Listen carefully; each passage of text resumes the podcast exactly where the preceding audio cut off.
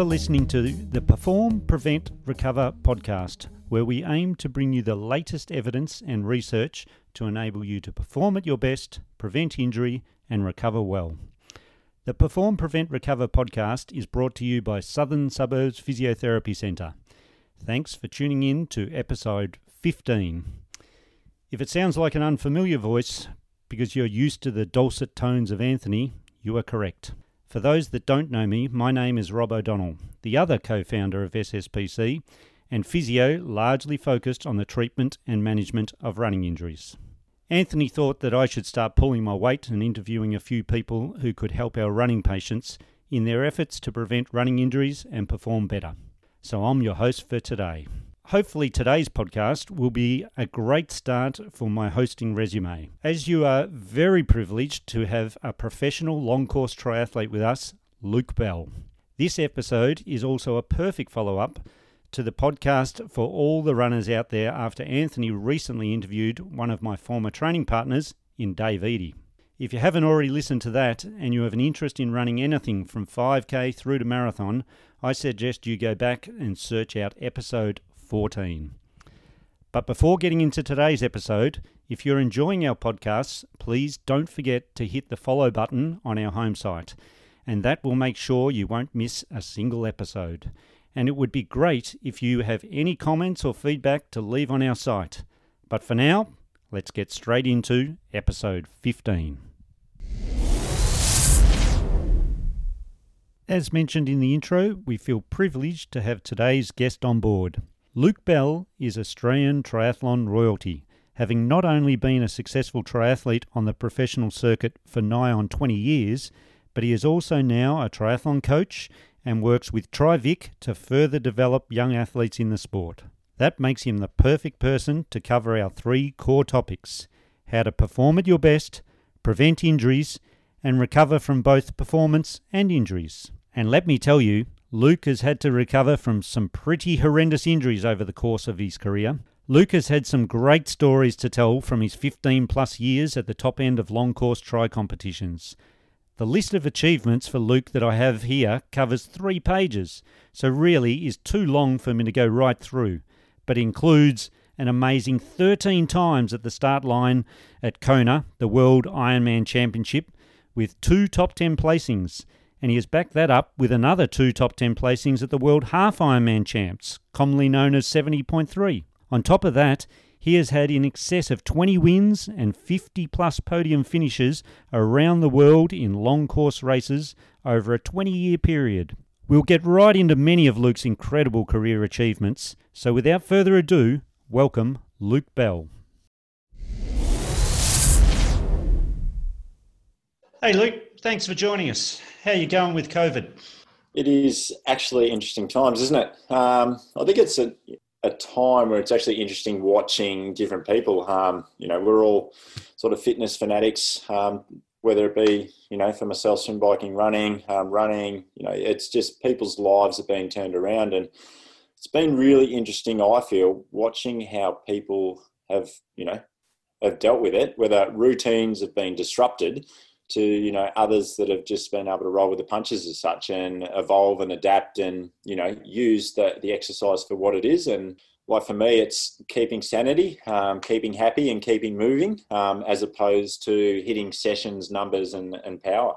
Yeah no doubt about it. And it may be that we'll we'll notice that once we get back to racing um, that those that have handled it better and rolled with the punches uh, will will perform better. We used to always say that uh, whenever I've travelled overseas with teams and things, those that that can, you know, things you've just got to accept that things don't go smoothly when you're travelling overseas, uh, and those that can just roll with it always tend to be uh, the better performers. Yeah, I think so. You know, it's you learned, I guess, to be in tune a bit more with your body, um, and I think people during this time um, just don't get the grasp of how much, I, guess, mental fatigue it takes into, you know, whether it be you're used to doing, you know, a, a Tuesday track session, Thursday tempo, or, you know, the, the normal routine that I guess the, the bulk of people would have. Um, but just to be able to do that by yourself without a group, it takes mm. a, a, lot of mental strain to, to get yourself up and, and get yourself to do it with you know, not really having a goal in mind. Um, and, you know, as a lot of us know, the physical fatigue or mental fatigue, it's still very fatiguing on the body. Um, and people underestimate the actual strain of that mental fatigue on the body, um, trying to, to push yourself, as I said, without uh, or with an unknown goal of, you know, in the future. Yeah, exactly. What what do you think the future holds? So, with no races going at the moment, where where do you see the sport going? Um, yeah, it's like super interesting question, I guess, and it's one you sort of think about daily or talk about with friends daily. Um, for myself, you know, working with Triathlon Victoria, you're trying to predict what things are going to happen. I think the one thing that you know everyone's certain about is, is things will come back. Like it's it's yep. not a definitive end. So it's it's more accepting. Okay, things are going to come back, and then bringing it back to sort of the here and the now of okay, what can I do now to one? You know, at the end of the day, you want to go to bed happy, and you you know, oh, I think as one of the German guys in our sport, you know, I picked up on a while ago. He, he says, you know, his goal at the moment is to go to bed better than when he woke up in the morning and whether that be physically, mentally, you know, just happier. Um, I was like, you know what, that's that's a pretty good goal to have on day to day. Go to yeah. bed happier and better than what you were when you woke up in the morning. And then, as I said, there, there's no point trying to set these plans in stone because you know we don't know what's going to happen when it's going to open up, and even if things do open up, it's it's going to be a, a pretty slow open up, especially after you know the first round. So whether it be, you know, hopefully some smaller events pop up and then you might be able to use them as a bit of excitement. But it's, I think that the, the racing terms, that's a long term, you know, prospect. But I've come back to just looking forward to whether it be catching the guys at the bottom of Anderson Street and running a couple of laps of the tan with the, the old simple the old crew. Yep. Yeah, yeah, like something as simple as that is what I've come back to to really look forward to. Yeah, it must be tough for the pros at the moment, just as far as normal training. Well, there's no such thing as normal training, but you know, access to pools, riding bikes around in circles, pretty much.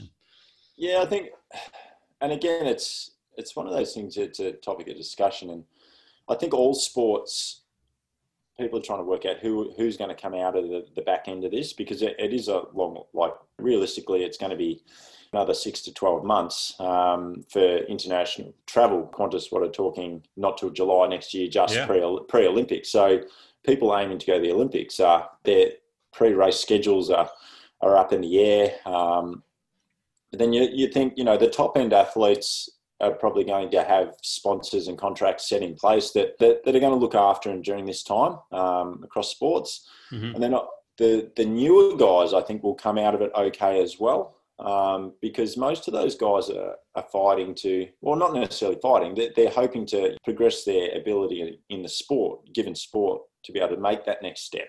So most of them have already got, whether it be part-time jobs or a second source of income, they haven't gone all in. It's not depending on their current contract. From yeah, it's those middle guys that may have just a, a basic contract that's not enough to live off mm-hmm. um, but don't have a part time job. they have gone all in six to 12 months to 24 months ago, one to two years ago.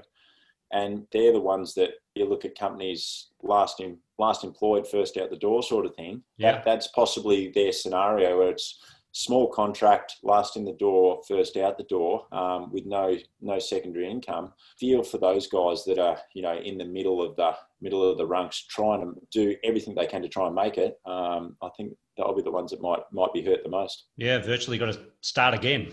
Yeah. Um, so I look forward to delving into your knowledge of the, the sport and see what pearls you'll be able to uh, offer our listeners about. Uh, our whole focus is the the perform, prevent, recover. So uh, we'll we'll ask you a bit later on uh, some some of the ideas you have to to maximise people's ability. But let's start a bit about your own journey. Uh, so you, you born and bred down Portland way? Yeah, down in Portland, born in Warrnambool. Um, Dad worked at Nestle, and uh, Mum was a school teacher, and then progressed to Portland. You know, in in primary school. Um, so I grew up around those Western districts, and uh, it was actually interesting. It's always with those small towns you think of athletes that are, that have come out of there, and we had Michelle Ferris, obviously the Australian cyclist, come out yep. of Warrnambool. Um, Joanne King was was a runner and then progressed to triathlon and won multi, one or two world titles.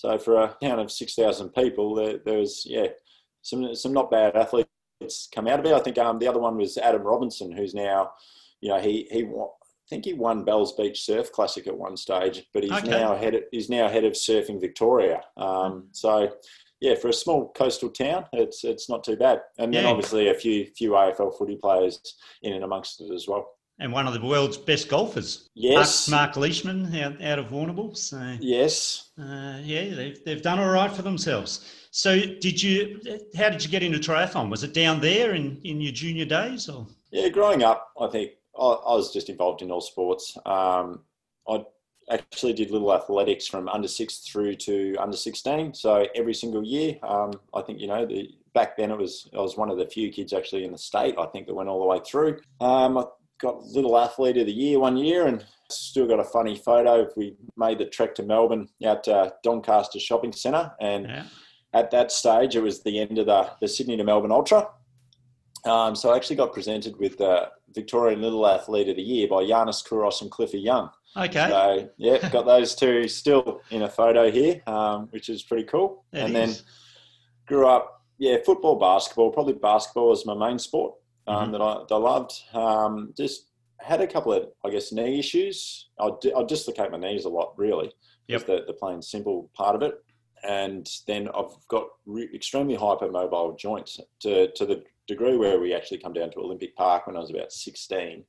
Um, I actually thought I'd done my ACL um, in my knee. And then they did the, the old knee wobble check um, on both knees and like, oh, they're both the same actually. Um, and then obviously further x-rays and scans revealed that, yeah, my, my knees are hypermobile and I've got no patella groove. Um, I think it's actually thanks to my father. So my, my kneecap sits, sits high on my knee and if I go sideways motions, it tends to just pop out. Still, yeah, and I can still remember the the doctor at the time sliding my knee or dislocating my knee in that surgery, just not trying to, obviously, it was just checking the, the motion and it just slipped around the side of my, my knee. And I quickly, the simplest thing to do was straighten my leg and it pops back in. Mm-hmm. Um, so I learned to do that over the years, but got to the point where it was like, all right, you're either going to do a lot of, lot of damage over time or try and find something where you stay in a straight line.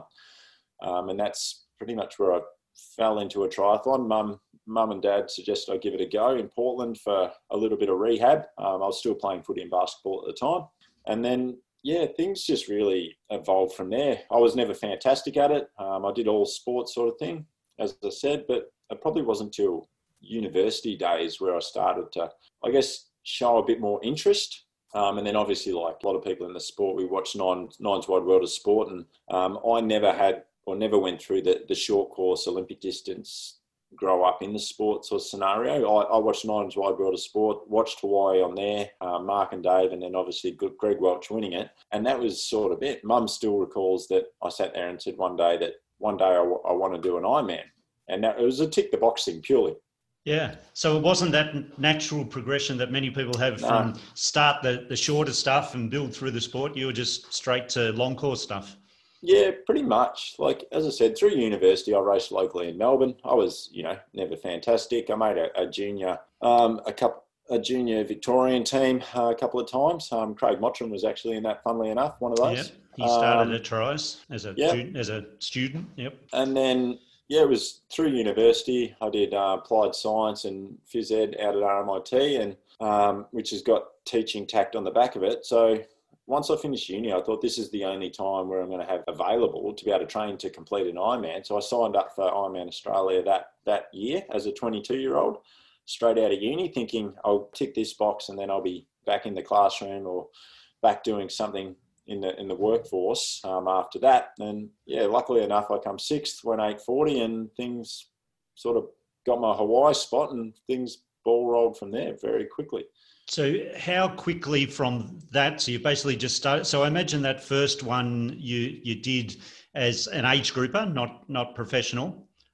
Um, no, I did one during my last year at university. I had to complete one half distance event as an age grouper. Yep. Um, to no, no, actually, take a step back. I got my professional license completing as an age grouper in the the Olympic Distance World Championships in Perth in the 20 to 24 category. Um, I finished second overall there. Um, and then got a pro license off that. So I'd race two professional races in a half distance. Yep. And then actually did my first Ironman as a professional. As a professional, right. Yeah. So I never actually raced um, as an age grouper in the, the long course scene. No, no. And so was your second Ironman Hawaii?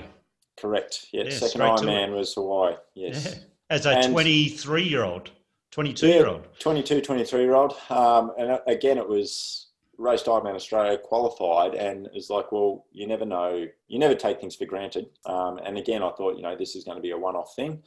So I'll go there and tick the box, tick the dream as such as competing in the event that I watched on television as a young kid. And then um, we'll just slot back into normal life. But yeah, as I said, things progressed pretty pretty quickly and ball rolled from there. Here we are, 20 years later, thinking about progressing into normal life. yeah, gold, fantastic.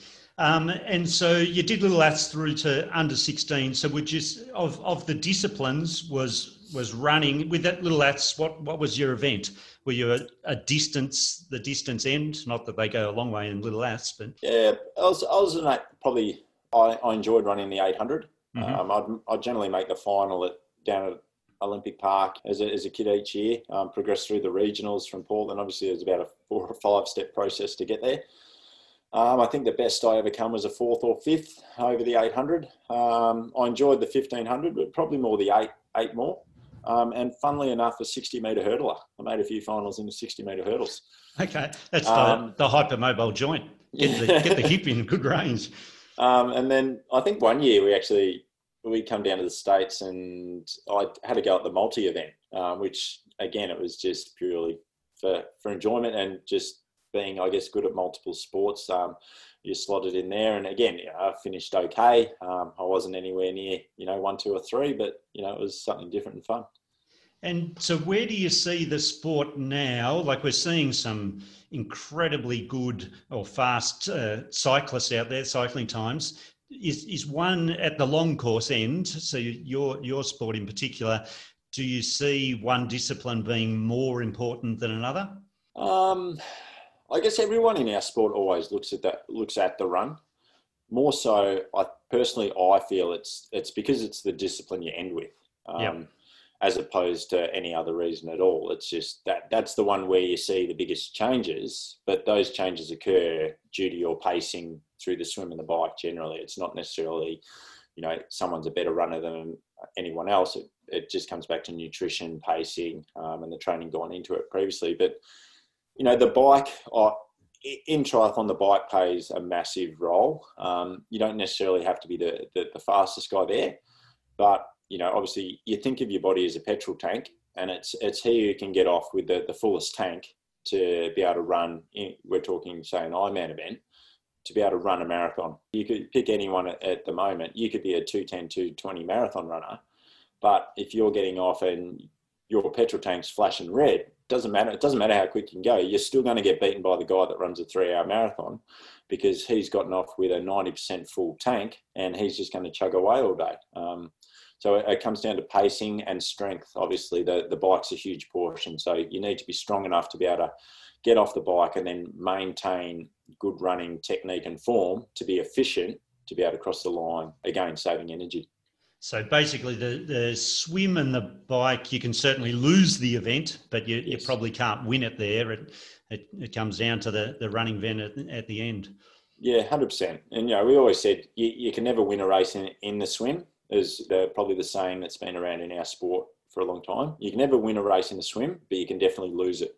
Because if you don't get out of the, the race with the contenders, um, and for Hawaii, for me, it was if you don't get out of the water in front of the Germans, you may as well ride back to your hotel, pack your bike, and look for the next race because the amount of energy you've got to spend to get back into the race, you're, you're actually not racing the race until you're with those main contenders um, on the bike. Um, they call it the Harvey Express there. Um, so you've got to burn some matches to catch that group before you actually even in the race itself. So, yeah. So the, the Germans uh, are the leaders of the sport. Is that because they're the, the best cyclists, so you want to be with them in the bike, and then then you, you get down to your running race? Um, it's it's evolved. It's sort of seesawed over the years. Actually, you know, Australia went through a, through a phase probably um, 2000 and 2006, 2008. Um, we had the the early 2000s when I got into it. Peter Reid, a Canadian, um, dominated the sport, um, and he was consistently getting off the bike and running you know, 245 marathon in Hawaii conditions um, for the marathon. And then Tim DeBoom, an American, took over. Mm-hmm. The Germans were pre 2000s. Um, then the Aussies took over with Chris McCormack, Craig Alexander, Pete Jacobs. So we had a good dominating era. You think Craig Alexander won three. Three, um, yeah. I think Chris won it, you know, a couple himself. So there's five. Pete Jacobs six. So we had a, you know, a six or a seven year span where the, the Aussies, and then you would have myself in the top ten, um, Luke McKenzie, would have four or five guys within that top 10. Uh, I think about 2012, the Germans took back over. Um, it's they're methodical in their training. Um, they're very driven, um, and they have a lot of pride. Where you know, I think there's a lot of guys now that have, and know, probably you can look across all sports where they, people get caught up in social media nowadays um, and forget about the fundamentals. And the fundamentals is is you got to do the training and you got to do the groundwork. Um, and that's all we did in the early days. It's you had nothing else to worry about. And I, I understand that sponsor commitments now have changed. Um, you've got to promote yourself more. It's a bit more PR, but people seem to be, you know, you see guys out riding and they're doing a story, or you know, they're out running and and and chatting on their phones, doing these Insta stories. And it's like, well, if you're out running and doing a, a session, how are you doing a session while you're talking on your phone and or carrying a phone at one? Yeah, you're neglecting be, the basics, sort of thing. Yeah, the, yeah. the fundamentals were as you know generally if we're out doing a hard session, you, you have got you know saliva from your mouth that you're too tired to be able to wipe away. You're gasping to trying to get the air in, and you you're trying to get the best out of yourself. Um, I just personally I struggle to see how you can do that while you're running with the phone in your hand. So you're seeing all these guys that are on, on social media, and you're thinking, well, I've probably got him covered because he's he's not doing the basics.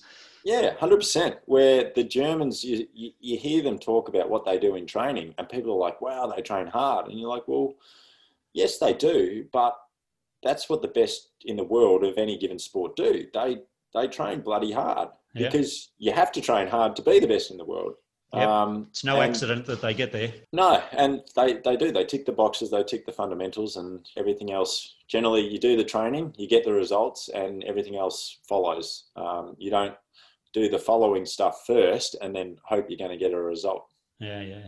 So that's a good segue. Let's let's get into training.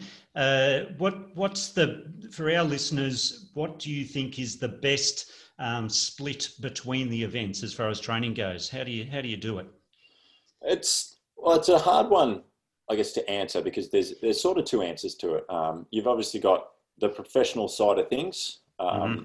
which you know you, you're putting as much time into all three disciplines as possible because you've got to be at the pointy end of, of all three sports. The the bike obviously is is the biggest chunk of time. Um, and the swim, I guess, you know, if you, for me, for instance, the average time you spend on a bike would be about 20 hours a week, 15 to 20 hours per week. Um, running, you're probably looking at, you know, anywhere from oh, probably averaging around six hours per week. And then swimming, swimming is probably pretty close to, to running as well. Um, you'd be that six to seven hours a week. Yep. But obviously that's non-weight bearing, um, so it's a lot easier on the body as well. Um, the, the bang for your buck is you can actually put a lot of strain on your cardio system swimming um, and not have that muscle damage. Um, again, similar to the bike. Bike, you can get a lot of miles in, um, and, and, you can, whether it be on a trainer, ride some hills hard, you, you, can work your heart and lungs really hard. Again, without the strain on the body. The run, you know, as we all know, if you go and run 20 or 30 minutes flat out, there, there's a fair bit of loading and strain and, and body force that you got to rec- uh, you have to respect and recover from properly. And again, you know, you're talking long runs as well. Um, people talk about time on the feet, but that time on the feet still needs to be respected to be recovered properly um, to carry over. So run mileage for myself, I guess, if you compare it to say elite marathon runners, we, we would try and hit 80 to 100k a week. Um, yep. And that that was about the number where you could still have some intensity in there, still cross over and do the swim and the bike properly without losing anything there, whether it be form or intensity as well. As opposed to say a, a marathon runner where, you know, 200, 200 Ks a week are sort of a given thing. But I guess what people don't understand with our sport as well is that a, a, marathon runner has to run that much to build up your, your aerobic system as well. Um, mm-hmm. Where I can go and sit on a bike for four to six hours and I'm still working my, I can make sure my heart rate's, you know, 130 to 140. It's still in the aerobic zone, but I can finish that, I can fuel properly because I can carry everything with me. So that side of things tick, sort of ticked. Um, so that aids recovery as well. And I haven't had the strain on my joints because obviously it's it's mostly it's pretty much non-weight bearing as well. So I can average 100, 130, 140 beats a minute, increase my heart and lung capacity without the strain on the body. So yeah, my run volume can drop a lot. So it comes back to when I do running, you just it's all right. I need to be specific here. So it's about it, quality. Yeah, it's hmm. quality, not quantity. Um, and people get that confused and and that over the sport, saying, well, can't always do quality and quantity. And like I understand what they're saying, but it's in terms of running for us, yes, we can because the quantity part is in the swimming swimming the bike. That's where yeah. we tick tick the quantity you can do all the heart lung stuff in, in a non-weight bearing status and, and really the running is is all about uh, getting the body used to impact and, and absorbing those loads uh, that come with it yeah and i used to when i first got into the sport i was my swim squad had um, dr Andre La Gerche who's you know yep. one of the head cardiologist at Baker Institute. So I've known Andre for, for years. Um, he's poked and prodded me and cut me open many a times. Um, used Hopefully to do it for. Hasn't cut you open too much. Uh, the old the old muscle biopsy back in the day was yeah. yeah. But you know they used to feed the the university budget. Um, but you know he he reminded me one day that you know if you're swimming enough or continually enough for triathlon, you're actually getting enough cardio sti- or cardiovascular stimulant there to be able to sustain you for the rest of the sport. Your, your heart rate's up in a swim session. You know, we could do a pick a number, a, th- a three kilometre swim set is, is, probably a general main set, which will take, you know, 45 minutes to an hour, where your heart rate will be north of 150 beats a minute. Um, but you can back up and do it day in, day out because of you're in water and non-weight bearing. But you can't go and smash yourself running for 45 minutes a day, day in, day out. It's, it's something's going to break and something's got to give. Yeah, you just won't absorb it. And it's all about, we're always talking about load management, and, and that's pretty much what you're saying. I often say to people, recovery is as important as any session that you'll do. So, you know, that's that's what you're basically saying there. Yeah, and you, you, talk to, I guess, runners, and most of the you know top end runners understand everything. It's it's again, you come back to that middle bulk area where there's you always talk about a little bit of knowledge is dangerous, um, but they go the, the simple reply you always get is, "But I'm a runner. I need to run." And mm-hmm. I think in recent times, the best thing that I actually have seen was was after Jen Lacaze did the, the hot lap of the tan, and yep. she got the tan record and on her social media, she put up a short video. Um, I don't know whether Nike did or, or who actually did it, but she put up her average sort of went through her average week of training. And within that week, she had some water running, I think one or two times. And obviously, everyone knows Jen's a little bit prone to, to injury in, I guess, the past short period.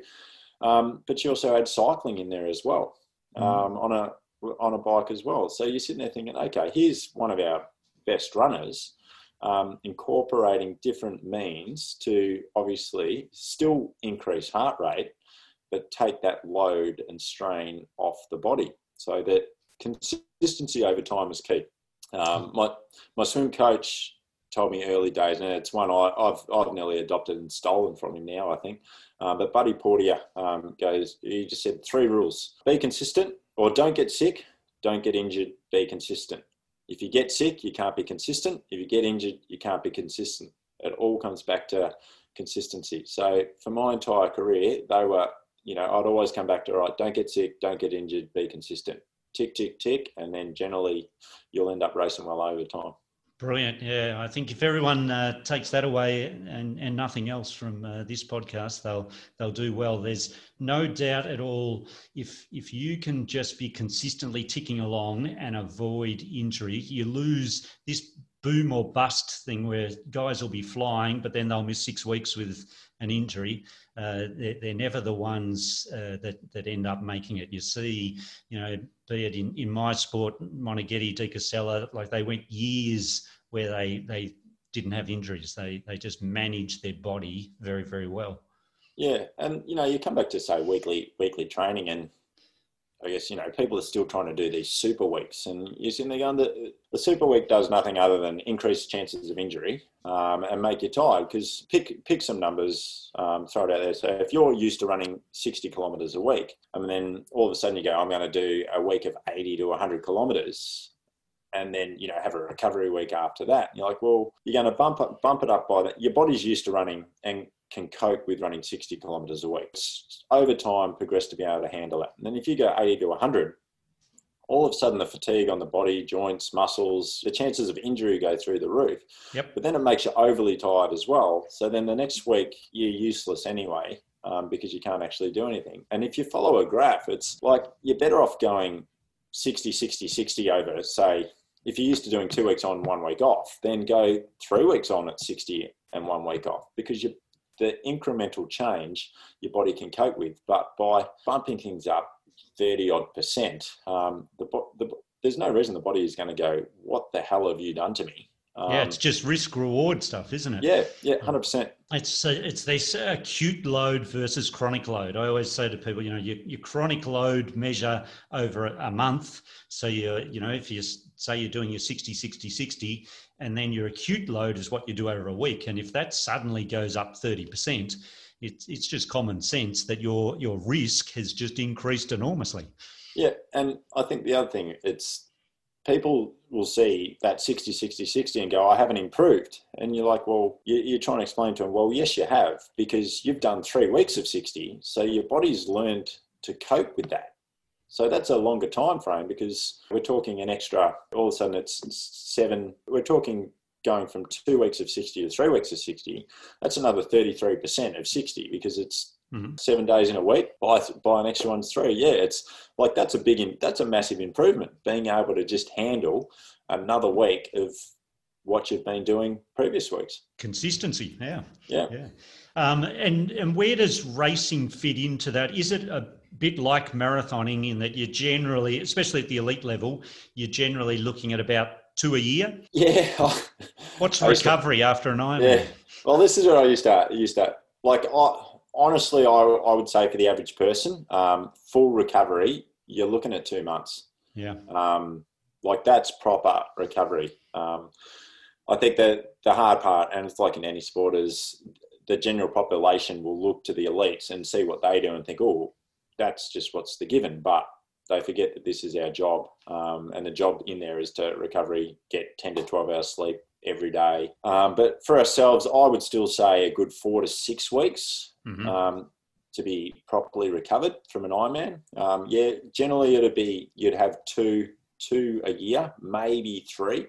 Three's pushing it, um, but we also used to try and slot in. You'd slot in six to ha- six to eight half distance races again, in between that. And again, you know, I used to run with Mottram a bit, and you'd always go, "Why do you guys race so much?" And my argument was, "Well, it's my job. Yeah, money. And, and if yeah, purely and simple, we need to pay a mortgage. Like, and if you don't race, the sponsors go, well, he goes, oh, but you know, the, the sponsors will look after him. Like, yes, to some degree, but at the end of the day, it's our job to race. So, unfortunately, I've picked a, a sport that the races are really long.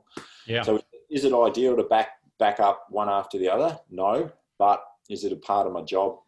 Well, yes but yeah, generally, if you if you talk and the, and the Australians Australians actually, it's not too bad being in Australia because we've got a winter in the middle. So generally, you've got Ironman New Zealand, which is around March, um, Ironman Australia, which is around May. So you can use the summer to train for. And then being in the southern hemisphere, or being down here in Melbourne, especially or Victoria, our winter is miserable, and you don't want to get out on the bike. So that winter period, and I associate this with Germany as well, or you know, we say the northern suburb hemisphere as well, because that's forced time off.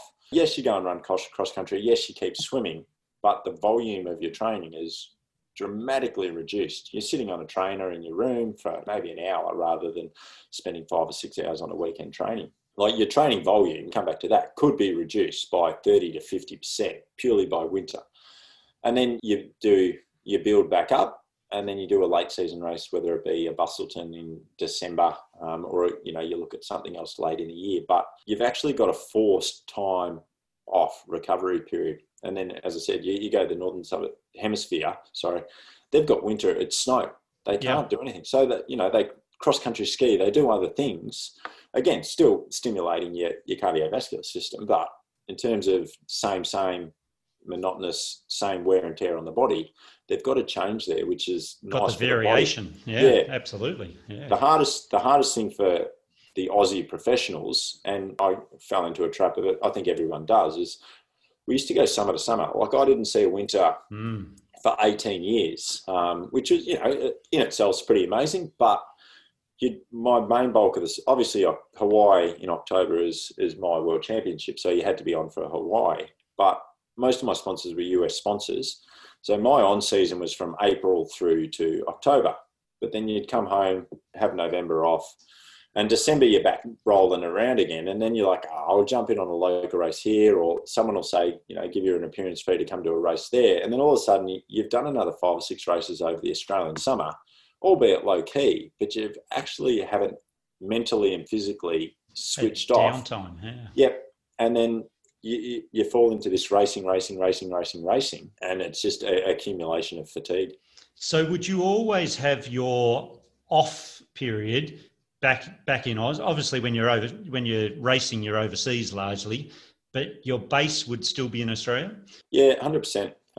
As I said, from early days, yeah, like 95% of my sponsors were all US based to the point where I think my, my Saucony contract um, actually, if I won races outside of America, my bonuses were about, again, about 20 to 30% less mm. um, because that's, I, I, was head office Saucony. Um, so that Australia is not their market as such. Um, so it's, it was for my best interest to win races in America, in America. or on or on the North American circuit, um, North and South America sort of thing. Yeah. Um, so you tailored again, you tailored your season around it because it's it's your business. Um, yeah. I don't want to. You're winning an Ironman is bloody hard, whether you win it in Australia, whether you win it in Asia, whether you win it anywhere. So I just want to maximise the amount of money you're going to earn from it. We so if I'm going to earn the most. Yeah, yeah, I don't want to. I don't want to give give back twenty or thirty percent um, because I'm still not going to be able to walk the day after the race. Yeah, tough enough to recover from without uh, recovering with with less money in your back pocket. Yeah, yeah. Let's take a short break and reflect back on our most recent podcasts, which, as I mentioned earlier, featured my former trading partner, David Speedy who also dabbled in triathlons but is now an ultra distance runner and mentor and coach for people looking for personalised running programs. Let's have a quick listen back to some of what Dave had to say about how an average marathon runner may structure their training program.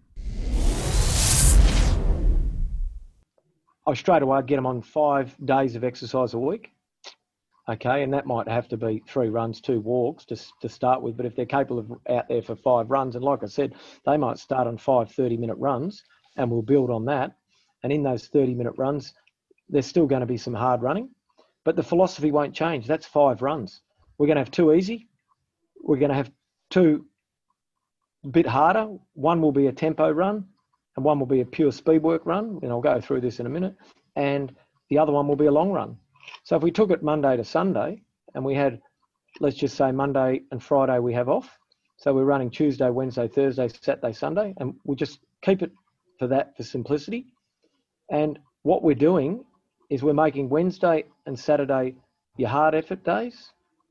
We're making Tuesday an easy run, Thursday an easy run, Sunday a long run. So the, the week looks like Tuesday easy, Wednesday hard, Thursday easy, Friday off, Saturday hard, Sunday long. And the long run, you know, it might only start at 60 minutes, but it it will build to two to two, two and a half hours. But you've got to have a starting point.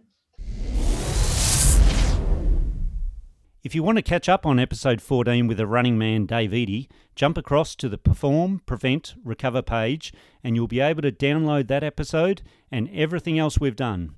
But for now, let's get back to the sport of triathlons with Luke Bell. So I want to talk a, a, bit about your racing. I've got two particular races in mind. So you you got on the start line of Kona 13 times, uh, and I said in the intro twice in the top 10 and it's the the not your fifth place that you rate as your best day at Kona it's your seventh place tell us a bit about that yeah it's funny a lot of people actually forget about the seventh obviously everyone just whether it be a quick google search and that pop the fifth always pops up um, and that top five is always nice but the seventh yeah like as i said the, the the races you win generally come easy. And, you know, if you ask a lot of top athletes, they enjoy winning the races, but their proudest moments are generally not the races they win because due to other adversity. And this again was the same scenario. My fifth, albeit painful in the last 10 Ks of the marathon, um, the, the fifth, you know, I look back on it and I can't I don't remember anything that went wrong. Where the seventh, I always come back to the cannon goes off at 7 a.m. in the morning, and to relate it to most people, I'm sitting at, I average generally 150 to 160 heart rate over eight and a half hours. I'm not crossing the finish line till after 3 p.m. in the afternoon. So yeah. from 7 a.m. to 3, 3, 3.30 in the afternoon, you know, you're breathing pretty heavy. So about two minutes into the swim, the cannon goes off. And I honestly just went, I feel like crap. Like I just felt it's that heavy lethargic feeling. And you just, you're like, and instantly, you know, um, you give it another couple of minutes. So I'm probably 400 meters into a 3.8 kilometer swim, and I'm like, no, nah, I haven't, I've not come good. Um, and then it's that realization that I'm, I'm about to cop eight hours of, of pain. Um, it's hard enough on the body as it is, but I already know four minutes in that the next eight plus hours is just going to be miserable. Um, but it's the one day that matters. So it's about working out your strategies to put yourself in the best position to get the best result out of that day. And yeah, luckily enough, I was crossed the line in seventh place. Um, so that's yeah by head and shoulders above probably the most proudest race I've had over my career. Yeah, just because you're able to grind it out and and put adversity uh, aside. Yeah, and it is. It's coming back to. I think it was. It's daunting to think I've got eight hours of pain ahead of you anyway. If you're feeling good, um, you're related to a marathon. People stand on a marathon line. It's like the thought of running 42 kilometres. It's a bloody long way. Yeah, yeah. Ask ask even the best in the world. 42 kilometres is, is a long way, but you break it down to realistic goals. So you know, for me that day it was all right. I'm I'm going to I'm going to make the first turnaround uh, on the swim. I'll get to the halfway point, then reassess. Um, and then you do that, you're like, oh, okay, I'm still intact. I'm, it's hurting, but I'm still intact. I'm in a good position. And then, you know, you'd focus on other things. How's my positioning? Um, do these checks within your, your mind all the time. And, and, and purely all it was doing was it was trying to take my mind off feeling crappy. So I'd be like, all right, where am I positioned in the swim? And then, you know, you'll get through the swim, you get to three kilometers, like, okay, I've got 800 to go. I can, I can suck up 800 meters. And then I'm still in the race. And then again, on the bike, it come back to, I have a strategy. Um, I was coached by Paula Newby Fraser for many years. Um, and then went on to one of her training partners, or Roch Frey, who coached Peter Reid to three titles. And Paula obviously won eight, eight female titles in Hawaii. So there's a bit of knowledge there. A little bit. Yeah. Um, they always come back to ask yourself, how do you feel? What do you need? So every 10 minutes, and you're talking, this is repeated as soon as I get out of the water onto the bike. How do I feel? What do I need? Because obviously nutrition's involved as well. Mm. Pacing's a major part. Um, but you're still in a race against other people. It's not just about, for, for me, it wasn't about even pacing. Obviously, the fastest way from A to B is to drip, drip feed it out, but there's times you've got no choice but to go. Uh, but every 10 minutes, I'd have a stopwatch, a beeper go off on the watch. And that was just a reminder every 10 minutes, how do I feel? What do I need? It's like, okay, how do I feel? Oh, you know, I'm actually not too bad. And like, okay, keep things ticking along nicely. Um, for me, my goal was to, on the bike to, to hit 90 to 90 plus or minus grams of carbohydrates per hour. And over there, I had to consume like, it was like 1.2 to 1.5 litres per fluid per hour as well, just through obviously the conditions in Hawaii and just what, uh, yeah, fluid losses. And but you know, if I got to 40 minutes and my buzzer went off, or you know, an hour 40 in and my buzzer went off, and it's like, how do you feel? What do you need? Like, oh, I'm actually, you know, the ocean's blue. There's a bit of clouds up on the volcano. It's like, all right, I'm starting to daydream a bit. So it's okay and then you you take your steps back it's like okay when did i last have some nutrition oh that was 20 minutes ago okay so the drip feed of nutrition over time is, is is a little bit ago so okay backtrack i need to pick that up because my concentration levels are disappearing and again you know further down the track might be how do i feel what do you need i feel crap You're like, okay, no, nutrition's been good. So that's a tick. And it's like, oh, well, it's not nutrition this time. What is it this time? Why am I feeling crap? How's my breathing rate? You're like, oh, you know, I'm breathing heavy. I probably can't. If someone asked me a question, I wouldn't be able to answer the question without holding my breath. So, okay, maybe my pace is too hard. So, okay, I might need to dial it back 10 to 15 seconds per kilometre, which pe- people think that sounds amazing. Well, or not amazing, sounds a huge, huge speed loss. Like, oh, I can't run 10 to 15 seconds per kilometre slower. But if you go out and run a, four, a 400 metres, the average person, and time how far you run over 15 seconds, like at the pace you're running at for a marathon, what you're probably going to cover 30 or 40 meters. So over a kilometer, you're going to lose 30 meters, yep. whatever. But being conscious enough to, or aware enough to be able to dial back that pace, put you back, okay, I dial it back 10 or 15 seconds for two or three kilometers. I've lost 90 meters over three kilometers. But you know what? I feel a ton better now. All right. And then you'll come back around. How do I feel? What do I need? Oh, I feel really good again. Okay. Tick, tick, tick. Pace is good. Nutrition's good. Let's go the next 10 minute block. And I would literally do that for eight hours. And again, yeah. it, t- it, takes takes your mind off the pain itself. Um, it gives you something else to focus on, but those focus points are actually extremely relevant to your performance. Yeah, what a fascinating uh, look into the thought processes. And it just shows people, especially on, on, that day when you're really struggling, how much of a mental game it can be. Like everyone looks at it, it's, it's an eight hour plus event. For most people listening to this, it, it can be 12 hour event. Um, but it's not just a physical performance. It's, the, the mental game is, is huge, especially yeah, think, at the elite level. Yeah. And, you know, you take, any scenario in life. It's there, there's a great book. I'm trying to think of what it was called. It was a Tour de France cyclist put me onto it, Greg Henderson, um, and Andreas Greipel used to read it. As it's, I think it's called the chimp paradox, um, and, and theoretically. There's a good chimp and a bad chimp on your left and right shoulder, and it's it's a extremely good book, and it talks about good chimp, bad chimp, and bad chimp is the first one to jump in your ear at any stage. So you think the negative thought process is it's human instinct that that's the first one we lean towards. And it's about quietening down the bad chimp and listening to the good chimp. Mm-hmm. So trying to keep things positives or moving in a positive manner um, because generally it's a negative thought. And, and what you think, even running, you have a negative thought when you're out on your, your daily run. And what do you do? All of a sudden, you're like, oh, this has become really hard. You start hitting the ground heavier, your shoulders slump, your posture goes. You don't want to run anymore, you don't want to push anymore. Whereas if you, you can bring things back to positiveness, it's like, okay, okay, I, I, need to stand taller at the minute and lean into the wind. Yes, it's windy, um, but if I lean into it, it's going to help me. You, you try and think about positive things. Um, so it's learning to do that. I think for myself, I picked up early days. That I was probably, um, and you know, it's a it's a trade, probably family country. I was a glass half empty person rather than glass half full. So I was aware that negatives will jump on my back like a piano quicker than probably most. Um, I always dreamed to be one of those people that just oozed confidence and such. Not in an arrogant way, but you had enough positive thoughts within yourself where you're standing on the start line going, I honestly believe I'm going to do that. Where my early days, I'd stand on the start line, you're like, oh, they look fit. The veins on their calves are popping out. Does, does a vein on a calf mean anything? Anything, yeah. No, no. But all of a sudden you go, there's that bad chimp on my shoulder going, their veins look really good. That must mean they're fitting really fast. That they could be a 16 hour athlete for all I know. But all of a sudden, I've, I've straight away gone negative. Yeah, yeah, yeah. That's that's gold. Um, the other race I want to get to, and it might lead us into a bit about injuries. So you've you've largely been injury free, or you've got two pages of injuries here, but they're, they're all trauma based injuries. And, and a lot of it does go back. You mentioned uh, you're, you're prone to dislocating knees and that sort of thing.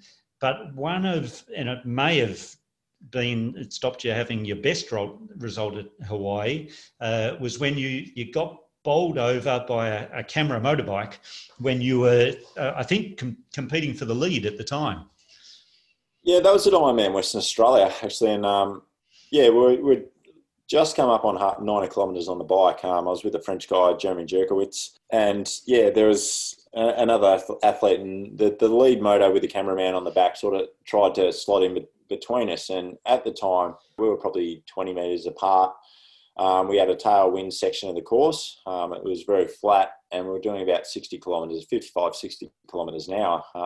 So obviously, as you can imagine, if a motorbike slots in between you and a, a cameraman points to get a photo, that that time or that gap disappears very quickly at mm. 60 kilometers an hour. So I did the quick swerve, um, but yeah, as I've swerved, I, I've pulled. If you think of yourself sitting on a bike, I've used all my body weight to pull the bike with me with my knees. Um, and as I've done that, obviously feet fixed in pedals, um, I've twisted my knee, uh, my kneecap slightly dislocated. And you think of like a small teaspoon, it's sliced, sliced out a little bit of um, a little bit of cartilage on the on the upper part, on the, the lateral side of my knee, um, left knee. Um, and within five pedal strokes, I, I, could not pedal pedal the bike anymore. Uh, it's it's actually still it actually got put on onto the coverage. Um, so th- there is footage of me just literally and to the general eye, it looks like I've just I was riding along first and second on the day, and I pulled over the edge of the road, and I'm like, that's it, my day's done. Yeah, yeah. Um, and the and, cameraman just rides off into the distance. Yeah, yeah. Um, and Jeremy went on on to win the race. Um, Jeremy never did much before that race, didn't do much after it, uh, but got an woulda, coulda, shoulda. Um, yeah. You know, I've never been one to, to sort of say I would have won that race because there's still a long way to go. But my chances of doing anything in that race, yeah, and that and that took a, I think a little bit little bit of getting over. Um, obviously, there was a bit of anger there, um, but it's it's a part of sliding doors over moments. time. It's just yeah. Sometimes it's nice to get someone to say sorry. Yeah. Um, and that's all you're after. I'm not looking for a lawsuit or anything, but yeah, a sorry a sorry goes a long way. The, the other thing I want to go on towards is while we talk about injuries and, and getting over that sort of injury, uh, you as I said before, you had very few soft tissue injuries. Uh, so, as far as prevention, we talk about management of load, but was there was there anything else um, you did strength wise, that sort of thing that you think people should incorporate into programs from a injury prevention point of view? Yeah, obviously, and it's it's well known. Everyone should have a strength and conditioning, um, obviously specific to and tailored towards you and your needs and your sport. What I do for triathlon or and cycling, or in particular, is there'll be some quite a lot of similar stuff towards running um, due to the, the, straight line motion and similar muscle groups, but you know it's completely different to what someone would do for basketball or beach volleyball or such. So it's it's yes, incorporating it into your program um, and understanding. And now working with Triathlon Victoria as an athlete pathway manager, I'm working with a lot of juniors. Um, it's it's getting that mindset still that strength and conditioning is not about lifting heavy weights. There's still that perception out there that strength and conditioning is getting on a squat rack and loading it up and just churning out one rep maxes um, or, or, leg presses for all day long. It's no, well, it's the junior athletes. You know, you can you can start a strength and conditioning program quite simply and easy with one body weight movement, body loading, lunges, squats, using your own body weight is is fine. Um, progressing into therabands, you know, there I travel everywhere with a TheraBand because it's got that many multiple uses for swimming. Obviously, after one of my knee surgeries, I, I had problems with um, my right side glute being activated all the time. I taught myself a new motor pattern as such, which hindered my cycling a bit. So I, I can pull out a TheraBand anyway, you put it in your pocket, travel with it. Uh, but any motel room I'm in, I can do sideways crab walks and um, clamshells and things like that quite simply, which is going to aid my performance. And then I think it's just making sure you know, the small things, warm ups and cool downs. Um, I, I, probably wasn't massive in doing drills and that in the middle of um, track sessions. Yeah, I'd more do stuff. Um, big big believer in strides, um, even at the end of a, end of a, an easy run. Leg turnover, neural firing, strides. I'm big believer in. Um, but I, I just came back to the old Kenyan warm up. I start out at jogging at six kilometers an hour or something, and then mm-hmm. every few minutes just slowly get quicker, slowly get quicker, slowly get quicker and then progressing to the session. I guess, and it's my personal opinion too, is you know sometimes you'll look at some groups, and I've been involved with some groups as well, um, where you take the tan, for instance, you do a warm up lap at the tan, um, and then or around Albert Park, and we'd meet at the track, and then the next 30 minutes they're talking, doing a couple of stretches, few few activation drills, whatever, and I'm like, well. I've cooled down now. Like my muscles are gone from being warm, loose, and and limber. Like let's do do the warm up. Let's do a couple of activations, just get the strides done. But we shouldn't be standing here 30 minutes later, and then then you're about to tell me I'm going to rip into 10 quarters. Like, hang on, it's yeah, yeah. It used to always amaze me. Yeah.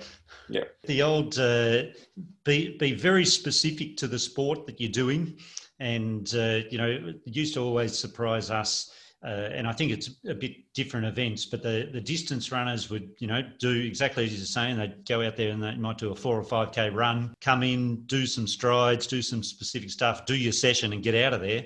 And, and your, your sprinters would still be uh, stretching on the ground, doing some some block starts, having a chat, this sort of thing.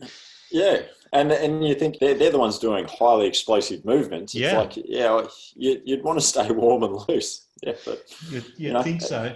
Uh, and what about recovery? Where does that fit into things? It, it goes a bit with the the uh, injury prevention stuff. Yeah, obviously that that was one sort of thing where massage, you know, weekly, once or twice a week, mm-hmm. we, would always try and do, um, just through sponsors and that as well over time. And and obviously things have progressed now. As I used to sort of travel with a Stims um, mm-hmm. thing early days. Um, now it's you know it progressed into a, I think the most well known one or the one we've got in the cupboard here now is a Compex. Yep again, is it is it amazing? Is a, a, full massage probably not, but does it serve a purpose? And, and I always come back to is is it better than doing nothing at all? And if something's better than doing nothing at all, then it's it's helping in some degree. Whether it's two percent, five percent, ten percent. I'd love to have a massage after at the end of it every day, but obviously sometimes the pockets aren't I can't travel with a masseur, although my wife is a physiotherapist. It helps. Um, it, it, does help. Um, but you know, obviously, massage was one, and then doing simple things like going for a walk. Um, it's if you look at it, it's nearly like a, a light form of massage. You, are running muscles through a, a, small range of motion at a, a very easy effort. Um, is going for a light walk at the end of the day probably better than just slumping on a couch and tightening up? I'd argue that it was too. I was never a fan of ice baths. I don't like the, the cold coldness. I'm a warm water person, but again, my argument, and then there has been a few research studies too that sort of back it up, but that the warm water or warm environments too, it increases blood flow. So you're getting toxins out of the muscles as well. So yes, it might increase inflammation a little bit, um, but it's, if it's not an injury, then I'd I'd jump in a hot tub if if I had one available at different places. Would stay and just sit in there for ten minutes, um, and I generally felt better for that too. And while you're sitting in there, you're just running your hands over your calves. You've had a hard day. Most people generally, without consciously knowing it, you'll run your hands over your quads up and down. You run them over your calves. So you're doing a light self massage. Yep. Is it as good as someone that's experienced in the field? No. But again, is something better than nothing? 100%. Absolutely. And and you you touch on a really good point there as far as walking. I, I always call I, I talk to athletes about what I call a massage run, where you might just you're literally trotting or walking, just be it on grass or whatever, but you're just turning your legs over. And as you say, as far as warm down goes, like you're, you're increasing circulation, you're, you're, helping rid your body of, of waste products. It, it just seems a, a no-brainer that people, if especially if they're, you know, you've done a an eight-hour event, or for the marathoners out there, you know, you've you've done your your three, four hour marathon and you're stiff and sore and struggling to walk downstairs, surely it makes sense to go and do some really easy walk, jog, whatever it be, rather than sitting around doing nothing. Yeah. And even after, you know, events, it's, I think that the general population will generally take a day off after after an event where I'll try and get athletes to go for a light ride. It may only be 30 or 40 minutes um, just to keep the legs moving. And they may have their rest day. I'll generally put it on a, on a Tuesday, um, Tuesday or a Wednesday sort of thing. But for those next one to two days, I encourage athletes to move, and it'll be generally either a walk, um, preferably a cycle, again because and possibly on a trainer because I, I like the trainer because you can get off at any stage. Yeah. Um, so easy gear, spin the legs, no effort, and it again, it's about moving the muscles through range of motion, increasing blood flow. That's the purpose of it. And you know, you talk about your your runs as well. I call them um, shuffle runs. Yeah. Um, and it's that the aim is to yes to get two feet off the ground, but if in doubt, slow down is just generally the comment I'll always have after it as well. Um, love it, love it. Yeah. Um, I'm, I'm, aware that we're running out of time, and I'm only halfway through our, our questions. But uh, what I should touch on before we finish up, technology. You know, well, you, me more than you probably. When I started running, we we had the the Nylex clock of, above the. Uh, the silos uh, there on, on um, Swan Street, uh, but we, you know, we'd have our basic Seiko watch and uh, you know, time our sessions and things. These days we have, you know, power meters and everyone does heart rate zones and that sort of thing. Where do you see technology fitting in? Does it make a huge difference? And how does it, how's it train, change training from when you started to now? Yeah, I think, you know, technology's obviously helped things over time and it, it's natural prog- progression. Um, you, you can argue that actually training principles is a form of technology because we've learnt these things. So the way everyone trained in the past to now, um, there's been an evolution. People are more precise about things. Um, so through technology, we're able to, whether it be testing, improve training principles. Uh, but yeah, heart rate monitors, power meters, you know, you got power meters for running now. There's so many different tools out there now. But the, the one thing I try and get athletes to always come back to is they're, they're an outcome. Um, they show you a snippet of time. Um, it's like a race result. You and I can finish in a dead heat. But the race itself will have completely different stories about the, the race unfold. Um, sure. uh, we, we can look down and see a heart rate or a number on a power meter, but that's just a number in that snippet of time um, pace. You can run through a K and it might take five minutes for that K, but you can run that K 100 times, and every time you run that K in five minutes we'll have a different scenario. Um, so it's being in tune with your body uh, on how you feel and, and noting that it's these are outcomes on any given time. It's not actually telling you how you feel. Um, heart rate's telling you how many beats per minute your heart is actually pumping. Um, it's not telling you whether you've had a stressful day at work. Um, for meetings and you've had to do a presentation to your board or something. It's not telling you whether you're a, you're a labourer and you've spent all day on your feet lifting 500 bricks. Um, it's not telling you these things where the body itself so there's there's one person that can tell everyone how they feel. Like someone the coach may turn up to a track and go look you look fantastic. You, you're on tonight. There, there's only one person that can tell you whether you're on tonight and that's yourself. Because mm-hmm. you're the only one that knows how much sleep you've had um, whether you've got kids up all night crying or whether you've had 10 hours sleep um, how, how you're fueled throughout the day? Have you, have you eaten properly to get to the session at the end of the day properly? Um, how stressful your day's been? Your body itself is very good at intuition and telling you how it feels. So I highly still encourage, yes, I use these tools in training and, and setting programs and obviously tracking things. But RPE is still one that I try and get athletes to teach. Whether you use a scale of 1 to 20, 1 to 10, 1 to 5, I don't care what the RPE scale is, perceived exertion, mm-hmm. but make sure you use the same one every time. Yep. And then learn to, to rate yourself and always be aware. And again, you come back to talking about earlier, how do I feel? What do I need? And RPE is just that. You're standing there and going, all right, at any time, how do I feel? All right, I feel crappy. All right, why do I feel crappy? Oh, well, I've actually only drunk four coffees today. Um, you know, I've ran in and out of three meetings, um, and the kids were up all last night. Okay, there's a reason for me to feel crappy. So this session says it's a hard track session. So it's hard. Hard's hard. This session's I might need to hit this. Well, today my hard is only going to hit this number. The body doesn't know the number. The body just knows hard's hard. Yeah. So as long as you tick the range that you're hitting, the numbers are relevant. And then again, you come back to as long as that is consistent over time, then the progression is going to occur. And yeah. your numbers will get quicker, but it's purely by coming back to again, how do I feel? What do I need? And RPE. Yeah, gold. Um, and that's that's the thing that uh, you know. Listen to your body. Train as your body tells you to train. Uh, but some days you might do 40 minutes for your 10k run today, and it'll be six out of 10 effort, and you'll do 40 minutes for your run tomorrow, and it'll be four out of 10 effort, purely based on other factors in your life. So adjust to what your body's telling you. Yeah, and come back to if you if you have to do a, a 20 minute run at five minute K pace, as an example, um, you're running and you're you don't have it on that day and you're forcing your body to get through the each split and see five minutes the highly likely scenario is again you're reaching above what you have on that day.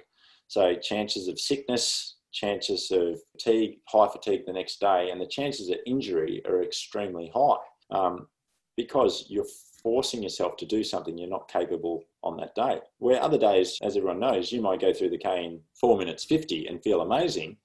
And that's okay. That's okay too. Um, long as you're not forcing it, yeah. Yeah.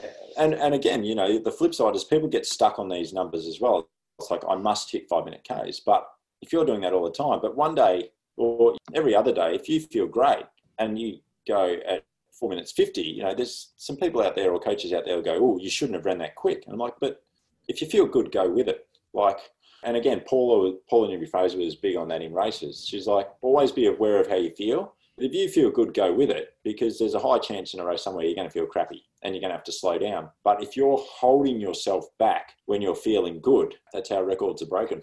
Yeah, yeah, yeah.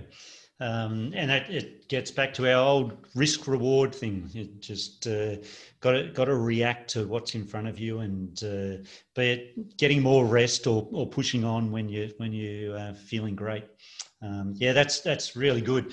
Uh, we better we better finish up. I, I hope uh, everyone's really enjoyed that as much as I have. Uh, you're a, a, wealth of knowledge, and, and the big thing is keeping it simple. Um, that uh, is is what really comes out there. And if you if you just keep things pretty simple and uh, listen to your body, recover well, you'll you'll gen- generally uh, perform a bit better. Yeah, and like as I said, it's it's those three rules, and you can translate to any part of life: is don't get sick, don't get injured, be consistent. Love it. Great, great note to finish on, mate. Thanks very much for your time, and uh, we'll we'll speak again soon. Sounds good. Very, very good. Thanks, mate. Well, that's it for episode 15. What an absolute amazing career and fascinating to hear how someone at the very top of world sport has achieved what they have. And in Luke's case, overcome some massive injury hurdles and serious traumatic events along the way. For all those runners out there, I've set up a private Facebook page for many of my clients and any interested runners for that matter. I'm regularly posting up to date advice, education, injury, prevention hints, and a lot more. Just go to www.sspc.com.au, hit the Groups tab, look for the Educating Runners tab, and send us a request to join. But for now, that's it from us. We've got more great episodes on the agenda with guest athletes and our usual perform, prevent, recover injury advice. So please don't forget to hit the follow button to ensure you get notified as soon as the next edition is released.